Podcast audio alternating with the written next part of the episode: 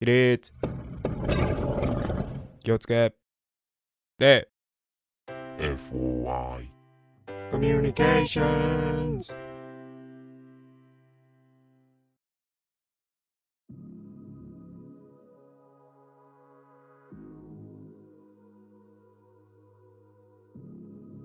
今週もこの時間がやってまいりました。FOI、おから通信。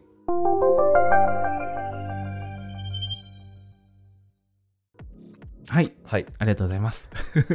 というわけで、テイク2です。はい。はい、どうですか、最近。最近、寒くなってきましたね。ああ、そうあそう。あれ、あの、あの、食べきりました、あれ。何をあの、心霊スポットでお祓い用に買ったあ塩うん。塩最近食べきるっていうゆで卵によく使ってた。食べきるっていう使い切る じゃね食べき食べきりました。なんか塩食べきるって言ったらなんか塩に手突っ込んでそのままむしゃむしゃいっ てるお化けみたいにはい。あの、ゆで卵にね。妖怪たくさん塩食いで すか使うはい。ああそうですちゃかんと自分の体にすることに、一緒のお祓いかな、みたいな感じで。やってまいりましたボけどソボソボソボソ何言ってるかわかんないけどよま たそうですか、はい。そんな感じでしたね。えそれ今週の出来事ですか今週食べきったかなみたいなう感じ、んあとはなんかちょっと変だったのがうんその自分の部屋のうん玄関出ると、マンションねうん玄関出ると内廊下みたいになってんだけどうん雨風入らないようになってんのようんで右側がなんていうの一応窓に面してるところで外外に面してるところがはい右にあって、左が階段みたいになってんだけどうんあ雨降ってもその外に面してる方の端っこが濡れるだけみたいなあちょっと隙間があるとこそうそうそうそうそう、はいはいはい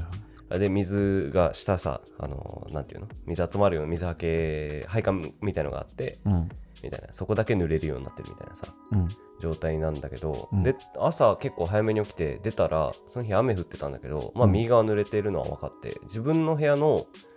真ん前がうんなんかポツンって濡れてて水たまりみたいそなうななんて言うんだろうなそれあれだねびしょびしょの人が立ってたねそうそうそうそうそう本当にまさにそんな感じでうでも足音と足跡とかもないのよんうんうち廊下だからさ、階段登ってきたら自分の足跡つくんだけど、そこに現れてそこでずっと立ちつくてかお前が見てる時もいたんじゃないそこにへえ 困るわリアクション薄っ 困るわなんだねなんかえそれ見た瞬間になんか傘のさ、うん雨雨の雫みたいなの結構濡れた傘を持って立てておくとねそうそう閉じて、うんそれ持ってるとさその下に水たまりができるじゃ、うんんそれを長時間そこにいたのかなっていうような感じのでもさそのそう雨雨のその水たまりの大きさ直径何センチぐらい15とか30とか、 15と30で倍違いますけど、まあま あ数字で言うといやでもなんて言うんだろうな人が立ってたぐらいそれとも傘が置いてたぐらい自分の足そうだな15センチ四方ぐらいちょうどだから人が立ってるぐらいのスペースが濡れててその自分の真ん前だけ自分のうん部屋の真ん前だけだから上から15センチ四方ってすごいちっちゃいけどね15センこんなチもんだよ15センチ本当はちっちゃそ れじゃあ20センチ四方20でもこれぐらいだよ多分30とかじゃないか人が立ってるとしたらこれぐらいだよ多分あそれよりはねもうちょっと違っちっちゃたいもっとピンポイントだったんだよあーなるほどね、だからなんか気持ち悪くてで上から雨漏りしてんのかなって上見ても全然そんなことないし、うんなんでそこに水あなんか流れてきてそこに溜まっあたな形いな跡いとかなもいない絶対ないあそこにんもうそこだけだったねスポットで濡れててそこだけなんかへこんでて水がみたいな刷毛が悪いとかいうわけでもないないないないないだからそこでコップの水バシャってこうしたりしない限りそういう後にならなへーいような感じで、なんだこれってなんかセールスの人来たのかなとも思ったんだけど、なんかその結構朝早かったし8時とかうんうん7時とか7時半とか8時とかぐらいだったから、うんなんかよくわかんなかったわあれ確かに不思議体験ですはいはいありがとうござい ました俺さはい俺の部屋の寝室のさ、うんあの LED のライトなんだけどうさ、んアプリでねうんうんうあのライトの色変えられるんの,、はいはいはいはあの赤とか、いうん青とかうん緑とかさ、変えられるやつでさ、まあ、安い34千のあんのようーんシーリングライトあそんなもんで買えるんだ今そうそうそうそう、へーでそれにしててさ、うん俺夜さ、あの、本読んでてさ、うん寝転がりながら、うんうん。うとうとしてたらさ、うんいきなりそれが七色に光り始め て、ディスコみたいな。えってなって、嘘めちゃくちゃ本怖いじゃん。当うん。めっちゃ怖い。で、ついて消えて、ついて消えて、ディスコ、ディスコ、ディスコみたいな。 やっば、怖ってなったらさ、うん普通に背中でスマホをしまくってた。 めちゃくちゃビビって焦。るね、それ。すごいへー光だけポップなんだけど、うんうん現象怖すぎて。え、え、え、えってなって、夜中一人で動けなくなって。やばいやばいやばいやばいやばいやばいって。その微妙な背中の動きを感知して、そうそうそうそうそう。どんどんどんどん色変わっていくみたいな。で、俺がビビるたびに背中動くからさ、 それでどんどん色が変わってくみたいなさ。超ビビった、あれは。へすごい陽気なうん幽霊にいたずらされてんのかと思ったけどね。え。陽気なポルターガイス。うん。こんなことできるって幽霊もびっくりする感じね。幅が広がるわうん、あとね、うんなんか工事のさ、最近さ、な。はいは後期とかをさ、うん書いてるのがさ、うん電光掲示板みたいになってることあるの分かるああいうのって大体さ、うんうんうんなんかあとなんかここの建設後のはいはいはいはい。映像とかが出たりとかさわるわるああー、確かに、あの、モニターになってる。モニターになってるでしょ一応最近あるところあるね。結構あるじゃん、うんでそれがあってさうん。よくわかんないんだけどさ、うん俺が見てる時だけジジジジジジってなってるのがあってこの間へえ。えってなってうん。で子供がその前に立ってて、うん。俺が見るとそれがジーってなるのあまたなったみたいなへえ。で俺がパッてこう目線切るとうん。横目で見えるじうんゃん多分普通についてるうん。うん。の俺がえって見るとまたそれがずずずずずずずへえ。まあ多分タイミングの話でしょ 気持ち悪いと思ってすぐにその場を離れたけど、気持ち悪いね。何回かやだ続いね。てへだからだからちょっと今週は電子機器類にこうおちょくら れるおちょくられたなえ。みたいななんか電気信号出てんのかもね。出てるのかもしれない。いや、なんかほら、幽霊との交信でさ、うんうんうん電気つけて消してやるみたいなさ、うんうん国沢さんの話があ、あ思い出した。リアルさそれうん。そうそうそうそう、嫌だな、嫌だなと思ったっ ていう。そんなお話でした。はい。はい。というわけで、今週もお便りですかね、はい。読んでまいりますか。はいというわけで、よろしくお願いいたしおます。願いします。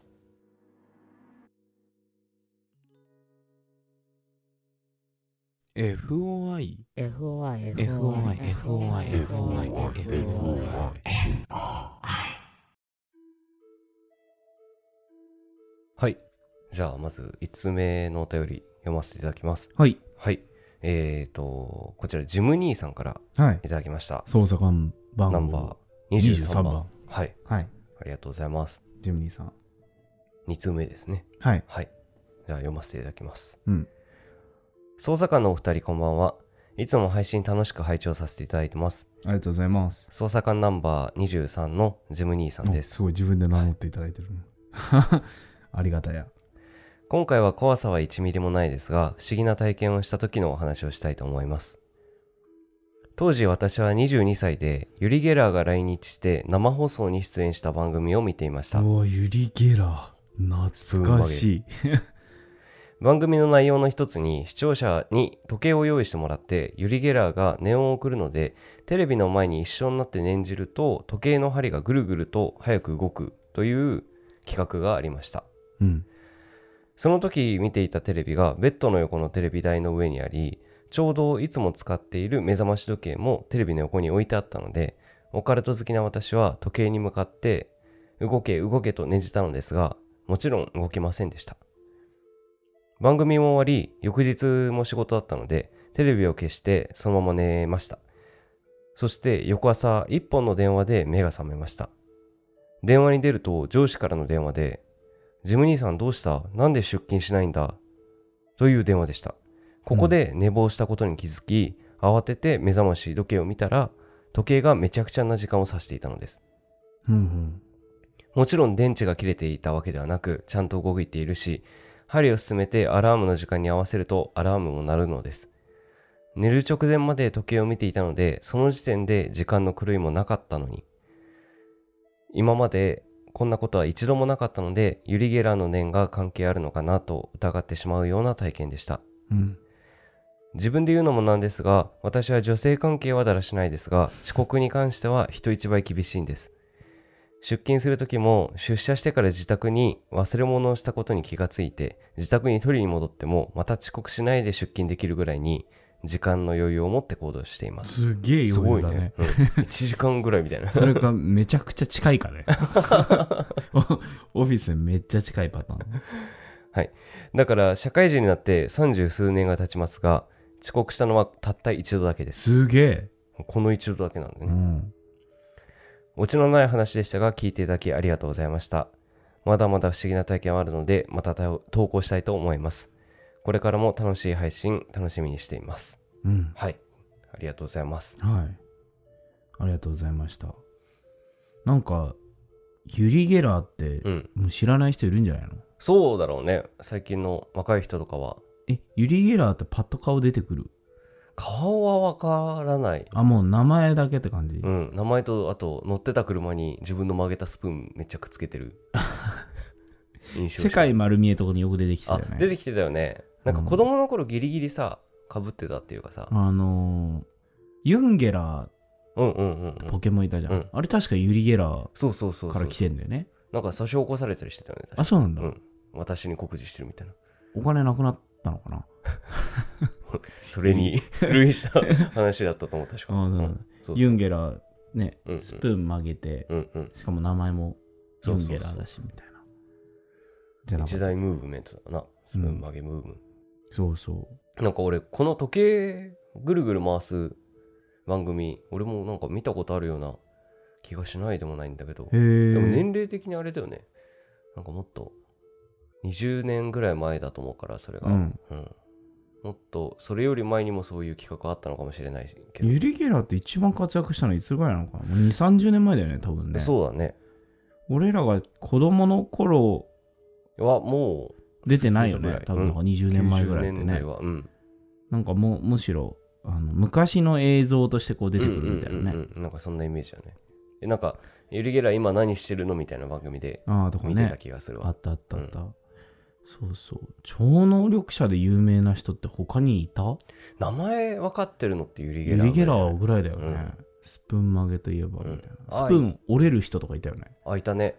パキンって折れてみたいなね。持ってるとそのまま頭が落ちるみたいなね。めちゃくちゃ怒られたもんな、親に。スプーン曲げて。力技で負けたんだ力技で曲げてて。今一回はやってみるよねあれね曲げて。で、もう何回もさ、うん曲げて戻してみたいなことやるからさ、首のところがさ、デロンデロンになっ てるスプーンいっぱいあったんだけど、家に。もういい加減にして、みた いな。ひどすぎるそうそうそうそう。やった。記憶あるわ。ね超能力。超能力ある人いた周りに。なかった ね超能力いたらもっとね もっとあれだよねそうそういや俺も、うん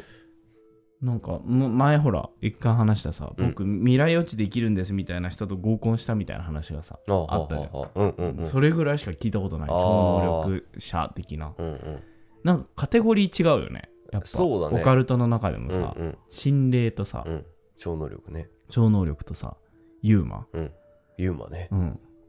全部違うじゃんうんちょっと科学寄りだからねまあそうだね、そうだね。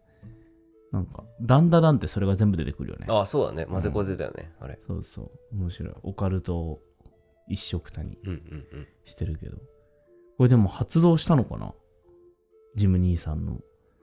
後から後からね。うん時計ぐるぐる回されたのかもしれんなうん。時差で。寝てる時の力の方が強いのかもしれないもしか した無意識ら下無で意識ね。下でそう夢の中でね自分に超能力あるかもって思った瞬間とかあるかな 俺なんか事故現場に会いすぎるからさ、ああそれは結構ね引き寄せがすごいみたいな。うんうんだから一昨日もあったもん、事故現うん場。あそう雨降っててさ、なのうんうんあの、またまたまた。あの246超えて9山手走ってて、うん自転車だったんだけうど、ん自転車で信号待ちで止まってたら、うんキーッととしてえっと思ったら自分のほんと真横うんのあたりでバイクガーンってこけてうんそのまま前のタクシーにドーンってお尻から突っ込んでうんそうへえったあった。それさ、うん。あ、まあでも大丈夫だったよ。生きてたよ。ドライバーさんは。その山本がぶつかったことに気づいてないだけとかじゃないもしかして 全ての事故がどういうこ ドーンってぶつかってそのせいで事故が起きてるんだけどうん、 あ俺にぶつかって一回バウンドしてるみたいそな。うそうそうぶつかったことに山な本わけ自ねえ身だはろ気づいてないでそのハルク的なポジシ ョン。いやでもなんか事故に遭う件数さ、うん遭うってあれね遭遇っていう意味だけど、はいはいはいはい異常だよね。多いよ明らかに俺だって先々週ぐらいも見てるからね。へーだから月に23回見んの事そんな故。にしかもあの事故起きる現場でね。へえだってあの歌舞伎町の事故見たじゃん。え歌なん舞だっ伎け町であはいはいさはいはいはい朝ドーンってぶつかっうんたうんうんやつ見てあれまああれは直接その現場っていうかそのもうほんと1分後ぐらいだけどうん現場通ったのはその後も普通に西東京の方であのジープがうん車にドーンって突っ込んでへお尻からでその前にさらに突っ込 んで3台の玉突き見てえへえあれぶつかるぶつかると思ったらぶつかったぶつかったと思ってドーンドーンっつって、うんうん、見てで今週またバイク見て多くない多い多い明らか多いよにねうんそう俺なんか見るんですよ毎年へ結構えぐいのも見たことあるしえうね、んうん、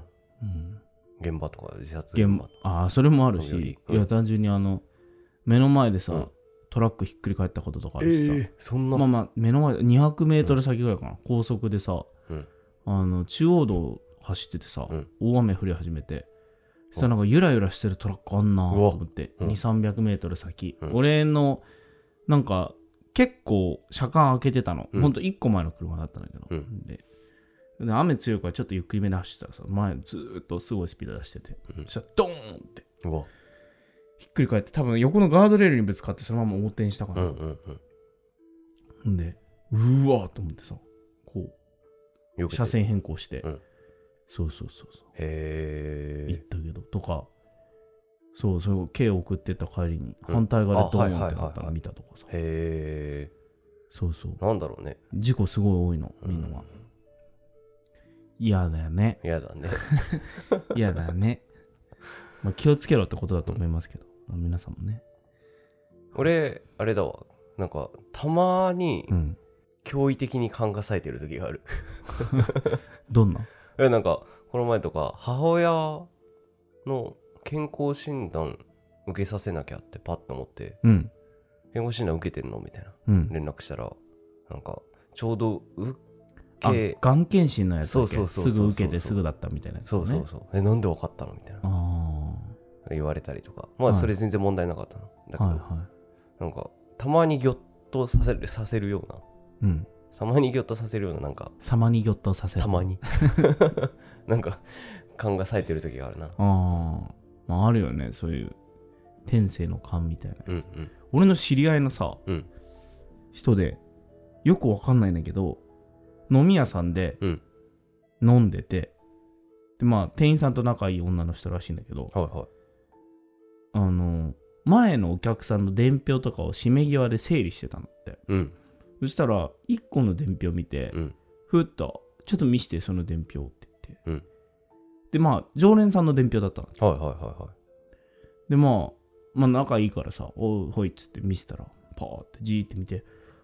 そそこ面識はないんだって、うんその女の人とその伝票のお客さんは面識ないらしいんだけど「ああ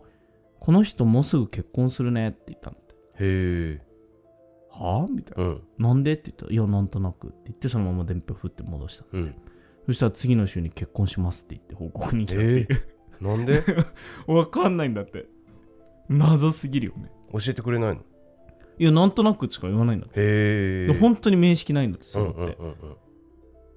でだからなんかそんな話して、うんで初めて引き合わせた時に、うんなんか伝票見て結婚するって言ったんだよみたいな「え何それなんでですのはったんですか?」みたいな「いやなんとな くです」みたいな意味わかんないよねへー別にだから力発動させたくてしたわけでもないんうんうだんけうどんさ、そうそう何なんだろうね周りから見ると脈絡ないし本人も気づいてないけど、うんなんかつながってる時みたいのがあったりするんだよあんねのかな勘とかってそうなんだろうな。面白い。へえ。まあ、超能力ではないけどね。うんうん。超能力。あと遅刻ね。あ、遅刻ね。山本さん、遅刻はあどうです遅か。刻の話、うんこれ。後でしようか。 エンディングしよう。いや、別にエンディングじゃなくてもいいエン よ。ディングまあまあまあ。はい。というわけで、ありがとうございました。ありがとうございました。 FOI E FOI e FOI FOI FOI FOI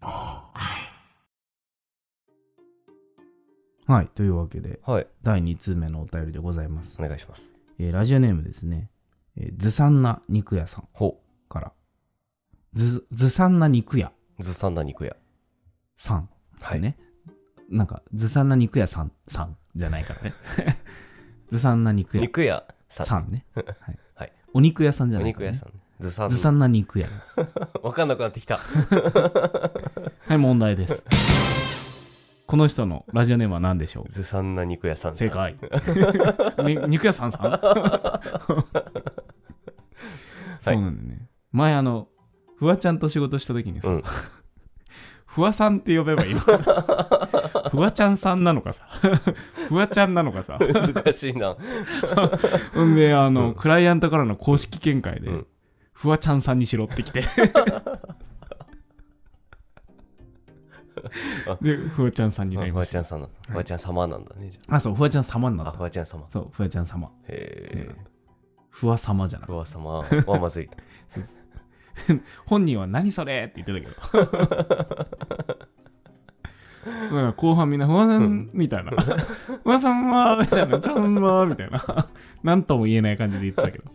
そうそう。ね。そういう。はい。はい。で、この人のラジオネームはずさんな肉屋さん。はい、そうです。はいずさんな肉屋さんから頂戴しました。はいえーオカルト捜査官 D 山本さんと K 岡山さん、はじめまして。はじめまして。ポッドキャストからいつも聞かせてもらってます。私は心霊体験の類に本当に無縁で、完全に他人事状態でこちらの FOI ラジオや他の心霊系コンテンツ楽しんでいたのですが、先日初めて心霊っぽい体験をしたので投稿させていただきますということで、ほありがとうございます。すごい嬉しいですね。うちに投稿してくださったう。本当に。心霊というよりは一コアよりかもしれないですと。普通の平日の普通の夕方に私は図書館に本を返しに行こうと出先から家の間にある図書館へ車を運転して向かいました。何度か寄ったことのある図書館だったので私は道に迷うことなくすんなりと図書館へたどり着くことができました。その図書館は住宅街の中にあるためか駐車場も狭い位置から入る1箇所しかないので私は普段通り狭い道の途中にある入り口から駐車場へ入りました駐車場へ入った瞬間私はすぐに違和感に気づきましたその違和感とは強烈な視線ですほ。その視線が私の進行方向つまり正面に止まっている車の後部座席に座る女性からのものだということにすぐ気がつきました駐車してある車に人が乗っていることは特別不思議ではありません問題はその女性の様子でしたその女性の乗った車は私から見て左手に向かって左手を正面にして横向きに止まっていたのですだから今こう正面向かって車がいうて、うんうん。自分のあれだよね正面の方に横向きで止まってるから車の側面が見えてるってことだよはいはいはねいはい左側面が見えてうるん状態ってことだよね普通に乗っていたらその女性は私から見ると横顔が見えている状態のはずなのにまあそうだよね横向いてるかうらね、んうん。その女性は駐車場に侵入してきた私と対面していました。それだけでも変なのに、さらにその女性の姿勢がおかしいのです。うん。後部座席の窓から頭頂部が見切れていて、とにかく違和感がありました。後部座席で正座でもしていたのでしょうかうーん。わざわざ駐車場に入ってくる車に向かってとりあえず私はそのままの状態でいるわけにもいかないので車を止めることにしました止めると言っても私はその車と横に並ぶのが嫌だったのでまあ嫌だよねうん。その車と対面するような向きで4台ほど開けた手前に止めましただから反対側に止めて結構斜め前に止めた感じだよね。うんうんうんうん4台ぐらい開けて斜め前に止めてるっていう感じ。しかし、私が駐車している最中、その女性からの強烈な視線はやむことがありません。ほう。強烈な視線を感じさせたまま、私が駐車を行っている間中、不自然なくらい微動だにしない彼女の様子も恐ろしかったです。実はその女性は黒い帽子を目深にかぶってマスクをしており、顔がわからなかったため、本当に視線がその女性からのものかはわからないのですが、あの時間、その駐車場に私と彼女以外誰もおらず、その視線の主は彼女以外考えられません。うんうん。それに彼女の異様な佇まいは私に生理的な嫌悪感を感じさせるには十分でした。まあ変だよね。普通に、うん車の横の窓にうん体が正対するような向きで座ってうんうんうんずっと車を見てるってことだもんね。駐車を終えエンジンを切った後も強烈な視線が私を貫き続け嫌な汗が吹き出るのを感じていたとともに勝手に鳥肌が立つことにも恐怖を感じていました私は借りた本を返すために本を手に取り図書館の中へ向かいました図書館の入り口へ続く通路は私と彼女の間にあったので私は微動だにしない彼女の前を強烈な視線を感じたまま横切らなければなりませんでした車を降りて彼女の様子を伺うと彼女と目が合うような気がしてすぐに視線をそらして歩き始めました彼女の前を通る時も私は彼女の方に視線を向けることはできませんでした私は私と彼女しかいない駐車場を抜けて彼女の視線から外れると空気が一気に軽くなったような気さえしました図書館から出てくる中学生たちは仲良く話しながら駐車場へ向かうことなく歩いて図書館の敷地を出ていきました図書館へ入るといつも通り地元のおじさんが新聞を広げていたり中年の女性が目的の本を探して本棚の間を歩いていたりと至って普通ですカウンターで本を返した時もスタッフさんたちは笑顔で本を受け取って手続きを手早に済ませてくれました私はそのあまりの普通さにもしかしたら気のせいだったのかもしれないと思いながら駐車場に戻りましたしかし駐車場へ一歩足を踏み入れ九段の女性が乗る車を盗み見るとやはりまだ彼女はいましたそしてその瞬間再びどっと空気が重くなるような感覚とともに強烈な視線とぶつかったような気がして私はすぐに視線を伏せると足早に車へ向かいました私が見る限り彼女は最初に見た時から1ミリも動いていない気がするのにずっと強烈な視線だけを感じ続けていました不自然な体勢に不自然な動かない体そしてかつて感じたことのない強烈な視線これらの要素は私に何とも言えない居心地の悪さと恐ろしさを感じさせましたしかし私は車に乗り込む前に彼女をよく観察してやろうと思って自分の車の後部座席の窓越しに彼女を見ました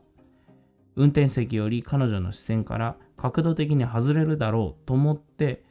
結構しっかり覗いたのですがその瞬間バチッと目が合った気がしてここも視界範囲内なのと思いながら私を慌てて車に乗るとエンジンをかけました変なことを考えなければよかったです怖いねこれうん。その後は逃げるように駐車場を出ましたが完全に彼女の視界の外に出るまでルームミラーとドアミラーに映る彼女からも視線を感じて恐ろしかったですおそらく彼女は生きている人だと思うのですがかっこ彼女の乗る車は窓が少し開いていました、えー違和感の多い状況で気味が悪かったのは事実です以上私が人生で初めて体験したオカルト体験です拙い文章ですみませんいえいええーリスナー捜査官の皆さんの体験には投稿を呼ばない不思議体験ですが、採用していただけると嬉しいです。これからも D 山本さんと K 横山さん、リスナー捜査官の皆さんの怖い話楽しみにしています。ということではい。ありがとうございありまがとうごす。ざいます。気持ち悪いね。うん。何だったんだろうね、この女の人。いや最初さ、マネキンとかかなとああも思ったー、なるほどの。ね。うんうんうんうんうん。でもさ、うんその、そんなマネキンの置き方しなくないそうだね。窓に向かってうん、横向きに座らせるみたいなね。うん。そんな表題しないよな。上半身だけボンって置いてあったのかな、とかさ。うん。なんかあと、その図書館の駐車場に、うん。そのおばあさん一人残して おばあさんじゃないでしおょ。ばさんか女の人うん。一人残してうん。ずっとなんていうのだからずさんだ肉屋さんが入ってってうん。戻ってくるまでずっとその状況だったってことでしょうんそれもなんかよくわかんないなっても思うしうん。うんまあ、10分15分だろうけどうね。ーん変だよね、変だね状況状が。況があんまり人しだっくりこないったなのかしら。でもずさんな肉屋さん的にはうん、人だったと思うまあそうだね、うんうんあまりにもはっきり見てるっていうのもあるし、うんまあマスクと帽子っていうのもあるからね、はいはいはいはいうん、まあでもね人形とかだったらマスクと帽子かけさせないだろうし、うん、まあ人だったのかなはああ俺さこれでさ、うんすごいいさ、はいはいはい一個思い出したんだけどさ、なんか医療系のう病院の学校にうん撮影で行った時があったんだって、知り合いの人が、うんほんでなんか似たような感じで、うんあのー病室のさうんベッドとかってさこう半分起き上がれるようになったりするのはい分かはいはいるはいこう電動でさ、でそこにあのー人がいて、うん男の人がいて、うんじーってこっち見てて、うんうわ、やだなと思いながら作業してたんうで。んで、ここ、学校じゃないの、そもそもと思って。ああ確かにねうんなんなるでほど病人いんのと思ったうの。んほんで、なんかめっちゃ気持ち悪いって話をしてて、うんうんそしたらなんか、いやいや、あれあれだよ、マネキンだよって言われて。はあ、マネキンかうん。だから、その、動かなかったのか、みたいな。あうんうんだからまさにこう、こういう状況でさ、はいはいすごい微動だにしないでこっち見てるから気持ち悪くて、うんああ、よかったと思って、で、見たら、もう何もなくなってんだって。えーマネキンいないんだって、うんその辺マネキンもいないし人もいないんだってでなんか怖かったからあれここにあったマネキンとかって片しましたみたいな話をその担当者の人に聞いたらここ何も置いてないですよへえ最初からマネキンとかないですけどうんで今あのここのフロアにあるマネキン全部あそこに集まってますって言って見せられたところに、うん確かにマネキン全部積んであるんだって、うんうんうんだから今日皆さん入った時点であの人形とか一切ないはずですみたいなええじゃああれ何だったのあの人みたいなのがえーあったっていうのを思い出して、うんそうななんか まあマネキンだったとも、うんまあ、でもマネキンがあるのもおかしいよねおかしいおかしいこの状況うで、んでも人をって感じる要素が少なすぎるよねそうだね生身の人間って、いやなんかねすごいねこの話聞いた時のあのオリエンタル工業のラブドールを思い出してああはいはいはいはいあれとかがなんか帽子目深にかぶってうん座ってたら俺気づけないと思うあーの人かどううかんっうんて、うんうんあとやっぱりなんか人間同士でうん生きてるかどうかを判断してうんるうんうん大きい理由って目だと思うの、うんなんかうんアイコンタクトとかそういうことで目があった気がするっていう、うんまあこの視線だけどとかだと思うからなんかサングラスとかかけられてるとマジで分かんないんだよねうんうんどっちかあ確にねあなるほどね体が動いてるとかじゃない限りさだから遠くとかだったらなおさらさちょっと離れてたら分かんないと思うんだけど、でも強烈に視線は感じてたわけじゃんうんでなんかよく言うさあの目がうん2つあるうんうん目みたいなマークが2つあると人間って視線を感じてしまうみたいなさおう木のさそうなんだあの普通の樹樹林っていうんだっけうんうんうんうん年輪とかのさ普通に木材として使われてるとこはいはいはろいのシミでさ、うん目みたいに2箇顔所に見える丸があったりとかすると目目にに見える顔に見えるで視線を感じちゃうみたいなさ、そういう現象あったりするんだけどさへえこれってさなんていうのあーそれもないと思う確かにねそうだねうん見えてないじゃんうんうん目うん自体は、顔はこっち向いてる気がするけどみたいな,、うんうんだから視線を感じる要因ってあんまないと思うのうんだからあの感じる視線ってうん何ってちょっと思って確かにねすごいその気持ち悪さはうんあったけどこの話を読んでてなんか人に見られてるってさうん結構何感強覚烈的なに感覚ないわかふっる、と見た時にうんなんだろうと思ってふっと見たら見られてたとかさうんなんかそういうのあるからその視線を感じてるっていうのはすごい感覚としてさうん、分かってこの話の中でも、なんかちょうどニュースで読んだんだけど、うんあの配信用のさニュース集めてて、読んだのが犬がうん飼い主にうん会った時に嬉しくて涙を流すとか、うん悲しくて涙を流すっていう風にうん進化してきてるみたいな。へえ飼い犬感情そうそうそうそう。人間ってすごく目からうんそういう感情を読み取るから、だからへえ犬もそういうなんていうの涙を流す憂い感情が目に現れるっていう進化をへー遂げてきてるんじゃないかみたいなのを読んでてちょうどおもろそうそうだからその目のメッセージ性視線のメッセージ性ってすごい強いんだよ強いね思ってさうんなんかそれだけねずっと自分に視線が向けられてるっていうのうんがなんていうんだろうなすごくなんていうの体験として気持ち悪いもんだったんだろうなと思った聞いててうん全ちょっと話変わるけどさ、俺大学1年の頃さ、はあの校舎内でいはいうんすっごい視線を感じることがあって、うんでふって見ると、うん知らない男の人がこっち見てるの、うん知らない男の多分おな同い年ぐらいの男のはい子はがいこっち見てて、なんだろうと思ってパッて目あったらふってどっか行っちゃうみたいな、うんでまた視線感じて見たらその男がこっち見てるみたいなえー、何それえ、なんだろう、あの人って思って。で、当時付き合ってた彼女がさ、うんあの、会ったことある子、うん大学1年の子に付き合ってたさ、あはいはいい子はたいじゃん。あの、K のことをうん初対面で、何、売れないお笑い芸人みたいって言った、あ あちっちゃい子ねの、辛辣はいではいはい、シーンを捉えていたの子びっくりしたと一緒にいる時にまた視線感じてうん、ふってそっち見たら、その男がじーってこっち見てて、あの人に最近すげえ見られてんだよねっつって、えっつってその子が見たら、うんあ、元彼だって言って。高校時代の元彼だえったの。怖っめっちゃ怖いよえね。じゃあどっかで付き合ってるののを知っ知られててて俺なんかじーって見られてたんで、え怖くーない怖い怖い怖いめっちゃ怖いわ それ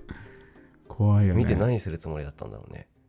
呪われてたのかあななんかさでも、うんそうだよね見られてるって何かしらの意図を感じるからさ、うん、それが怖いよね怖い、そんな見ないからさ人のこととかで、わあなるほど怖っうん。そうだね、うん害は少なくとも感じたりはさ、うんまあその時別に彼からそこの害までは感じなかったけど、なんで俺のこと見てんだろうって思ってたら、うんそういうことかと思って、うへちょっと怖かったけえうんど、うん。のを思い出した今。へえまああ視線ね視線のお話でしたね。はいありがとうございましたあ。りがとうございました FOI E FOI FOI FOI e FOI FOI FOI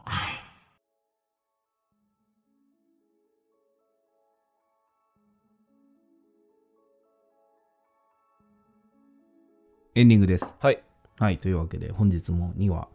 頂戴しましてありがとうございまあしりがたとうございました。はい、どうでした一話目 ?1 話目、ユリゲラゆりげジらムのニーさんの話、話ジムニーさんの。これ我々といえばうん、遅刻そこ行くでもすごいね、遅刻1回しかしてないってさ すごいよねえ、社会人で遅刻何回ぐらいした4回ぐ らいもっとしてるかもしれないごごまかせなかったのは4回ぐらいかもしれないああ。俺ももっとしてるだろやっぱするよねするときはねうな。うん。俺もやばいレベルのとかある もん。監督を、うん海外の監督を、んあの渋谷のホテルに迎えに行って、うん一緒にヘリポートまで行くっていう。ヘリポートヘヘリリポート乗る予定だったヘリ乗る予定、空撮だからさ。海外の監督じゃねそうそう自分じゃいけないもんねヘリポーあトなるほ行どく。ね うんまあ、車も別に自分のの知り合いの会社のところのやつだからさ。あのー電話鳴ってさ、うんパッて起きたの、うんもうねその起きた時間が、うんもうヘリポートにいる時間 だったの終わった嘘みたいな 消えた時間 がみたいな目覚ました瞬間に遅刻って分そかるうなんかね、うんあのその夜夜中まで仕事かなんかうで、んうんうんあはいはいはいで翌朝もう3時間ぐらいみたいなでももう洗濯物めっちゃ溜まってて、うん洗濯機回して、うんで洗濯機に寄っかかったまま寝てたの す限界じゃんもうでもう洗濯機に寄っかかったまま寝てて洗濯機で目覚ますみたいなののところに寄っかかったまま寝てそのまま目覚ましてはいはいはいはいうんどこにいんのって言われてうんえみたいなもうねなんか意味わかんないなもう時間が完全にうんもう飛んじゃってる感じだからまずそのは家にいますって正直に言うべきかどうかうんも判断できないしね、 もうね、もうね、あいたすいません、うん遅刻しましたみたいな。あ寝坊しました、今起きました。はいそのパターンね、うんうんうんうん言って、もうとりあえず来てって言われて、はい、つって。そうそう。ヘリポートうんつく、ついてる時間というか、まあ、ちょい前ぐらいの時間、はいはいうちから近かったのよ。うん新規はだったから、あはいはいはいはいだから速攻でタクシー飛ばしていって、うんすいません、つって。 大丈夫、大丈夫、みたいな感じだったけど、お咎めなしというか、逆に怖かったけど、それは。テンション下がるよね、あの遅刻した日って。うん下がるもう、俺ああれ思い出したわあ何の仕事じゃないけど、うん。ほらあのー起きたらうん。マラソン大会のうん。会社のチャリティーのマラソン大会うのん。日の集合時間に起きて、うん。新宿で飲みすぎて、うんそれで山本にほら、う洋服持ってきてもらって、なんかあったね。そうう。そうそれが新規バーとかでさ、はいはいはういん。ええ遅刻しちゃったって言ったら、うん洋服持ってってあげようかって言われて、うん持ってきてもらって、うん。それですいませんでしたって滑り込んで土下座して、うん、その20分後ぐらいに走り出したことある2日酔いの結構いい数字出したんじゃない か、それあのねそれで一応社内では一番早かっそのコンディショたンでそうも、ね。このコンディションの中でうん、あったあった。俺があまりにも早く走りすぎてしまったせいで、うん、みんななんか倒れ込むぐらい早く走 っててペースぶっ壊しちゃったそもうんね、そうみんなそのうそねう、そうんんなことあったな遅刻な人生最大の遅刻、なんだろうな。会社関係はこの前とかもちょこっとしたりするけどうん。まあなんか5分程度とかのさ、うんあの怒軽ら遅刻ねれないぐらいのねうん、いや、トイレ行ってましたけど、うんみたいな。あもういたんですけどごめんなさいみたいな、うん別のところから入っちゃってみたいな、いいと今かね。電話しててとか うん、でごまかせる範囲のねあるあるはあるけど、うんいやなんかね業種柄なのうか、んうんなんとなくなのいつも時間があはいはいはい、はい、明日じゃあまあ10時くらいでうんみたいな、あーだから会議がある時とかは、うんうんその何時とか決まってるんだうんけうど、んうんなんか平日のうんやつって自分のなんか電話してからちょっと今日オフィス行くんでちょっと遅くなりますとかさなんか朝作業やってから行くんはでいはいとはいかはいもあるから、まあじゃあ集まったら会しようかぐらいの感じでやってる、うんとかまあおのおの自分の作業進めといてくださいみたいな感じだから、もう一番怖いのはやっぱ撮影日に遅刻ってああ超やばもういから勝ちが決まってるもんねう、うんんもうあるもん俺はなかった けど俺もなんか怖すぎるからいつも絶対遅刻できない現場とかって、うんもう車で行って、うんその現場の前に止めといて寝んのうわ現あ場の前で本当にそう寝れなくてあ23時間しか寝らあのやなばい時日とかはもうそのまんま行っへてその現場の前で寝とくとうんうん大体遅くてもうんはいはいはいあの次に来た人がうん起こしてくれたりとかすうるわから過酷きついわそうそうそううんもうでももう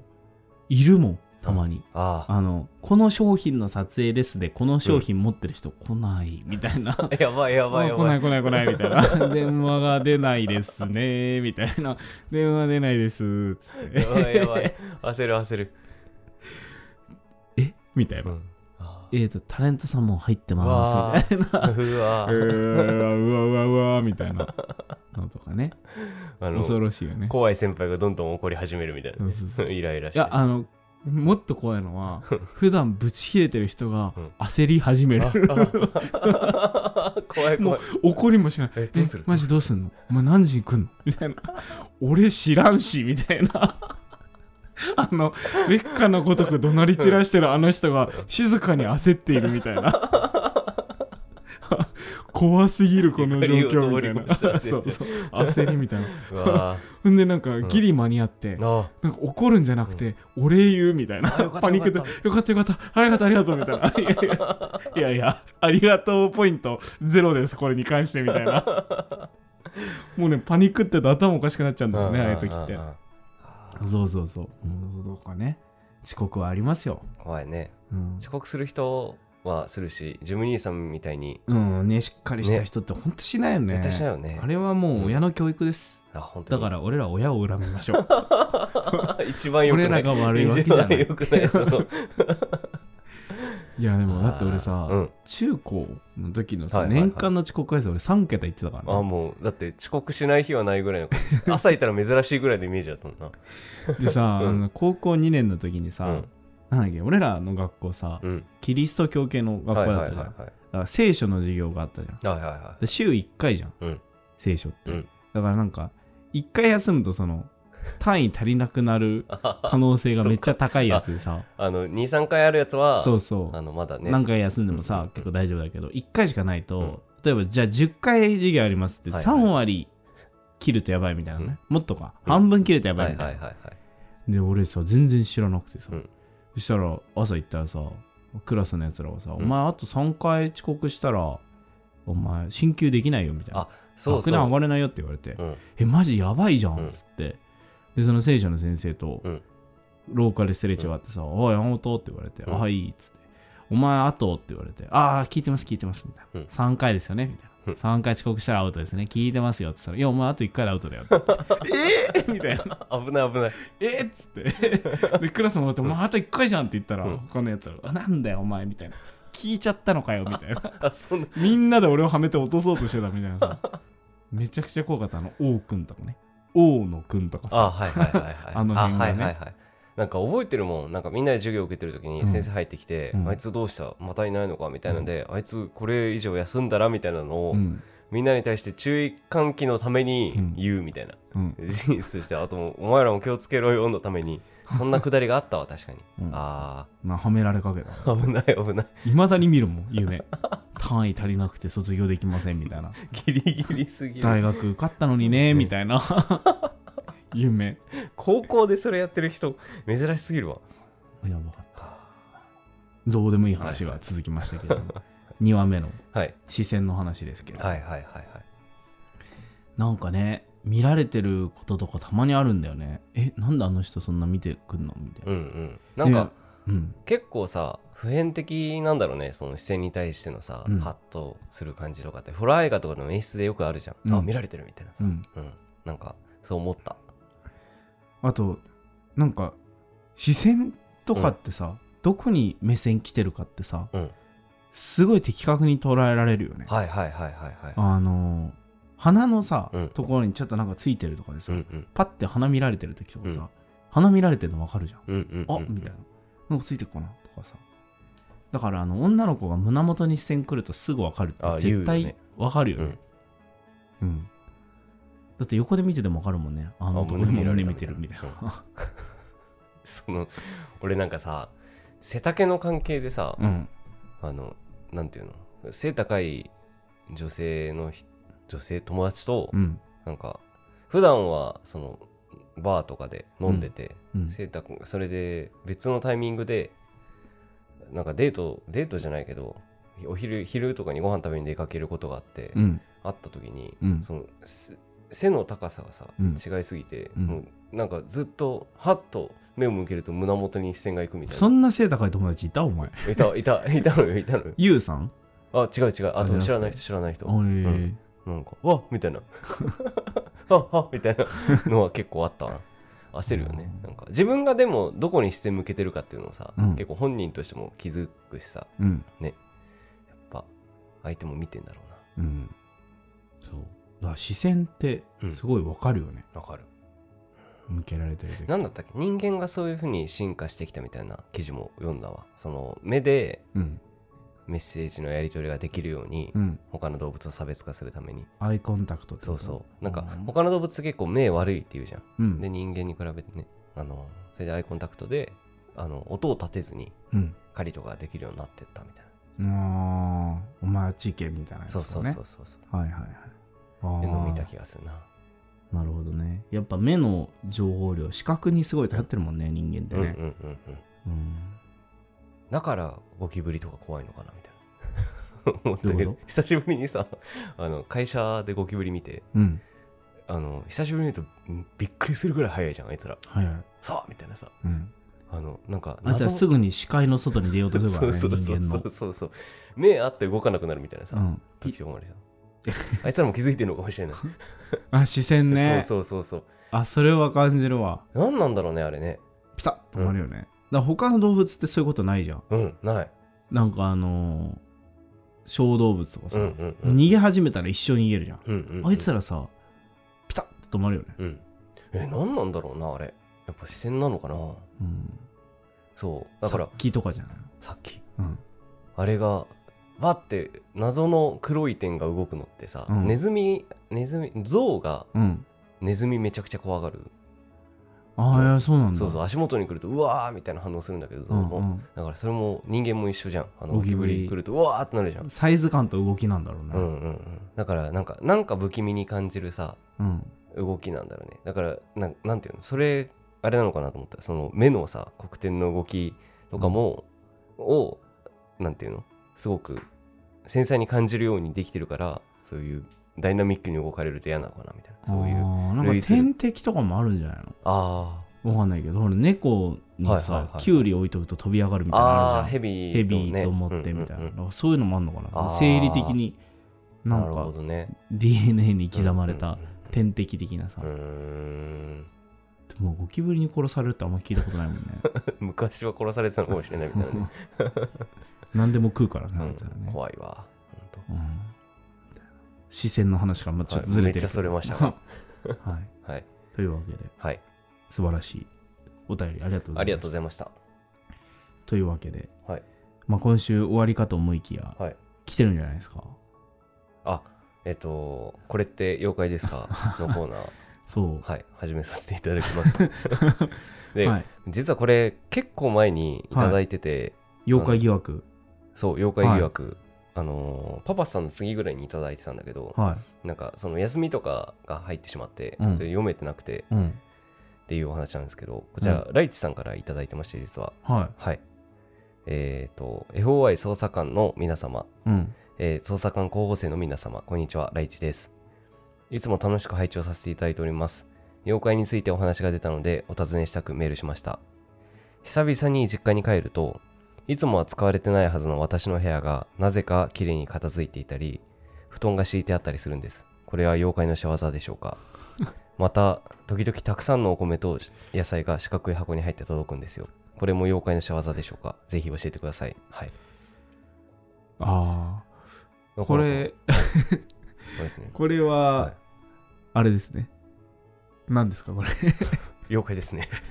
これ妖怪ですか妖怪です、妖怪です。これあれだねもともと俺らがやろうとし てたやつに沿ってくれてるやつだねちゃんとね そうだね。そうだ初ね期ね。これ初期は俺らがお母さんなのかお妖怪母さんかみたかいなを判断するっていうやつだった から、そっちにすごい寄って寄せてくれてるやつですね。はうんおい、ばあちゃんかもしれない。おばあちゃんかもしれなおい。ばあちゃんが妖怪だうな。ん、これは、うんなな んですか、あ、これ、あ名前ですか、はい、よ妖怪なんだこれ、妖怪、あ、妖怪子供部屋おじさん。違うでしょ絶対違うでしょこれ は、子供子供部屋に住み着く、子供がいなくなった部屋に住み着くうんおじさんの形をした妖怪で、うん、部屋片してくれる。うん、送ってくのは何なのじゃあ降ってくるの四角いは、箱にお米とか入れて送ってくるっていうお礼みたいな。済ませてくれてありがとう。無理あるで しょお母さんか、これは。じゃ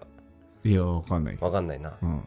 なんか送ってもらったりすることあります山さ。うんん、ななんんかかやっぱ家近いもんね。そう実家近いからさ、うんうんうんなんか実家行った時にすごい持たせてくるあうんー、確かにそれはあるかもしれない。うん、俺なんか京都で一人で下宿してた時はいははいはいい、ろいろ送ってもらって、うんそのライチさんにも送ったんだけど、うんあの俺の場合野菜じゃなくて、アマゾンで頼んだうん、あのスーパーカップの豚骨味が、あのケー一箱みス、たいなダースで届いて、あもう好物だったんだけどあ、う、ん、いまだに食べれなかった。食いすぎおて、金なくて、それしか食えなくてう。ん、トラウマみドたいラなマになってしまった。あの味思い出そう。はいついでに豚目も食えなかった。豚骨。はい。はいというわけでちょっとキレの悪い第3回でし たね磨いていきましょう。はい。磨いていきますか、はい、我々でね。はい。ということで、はい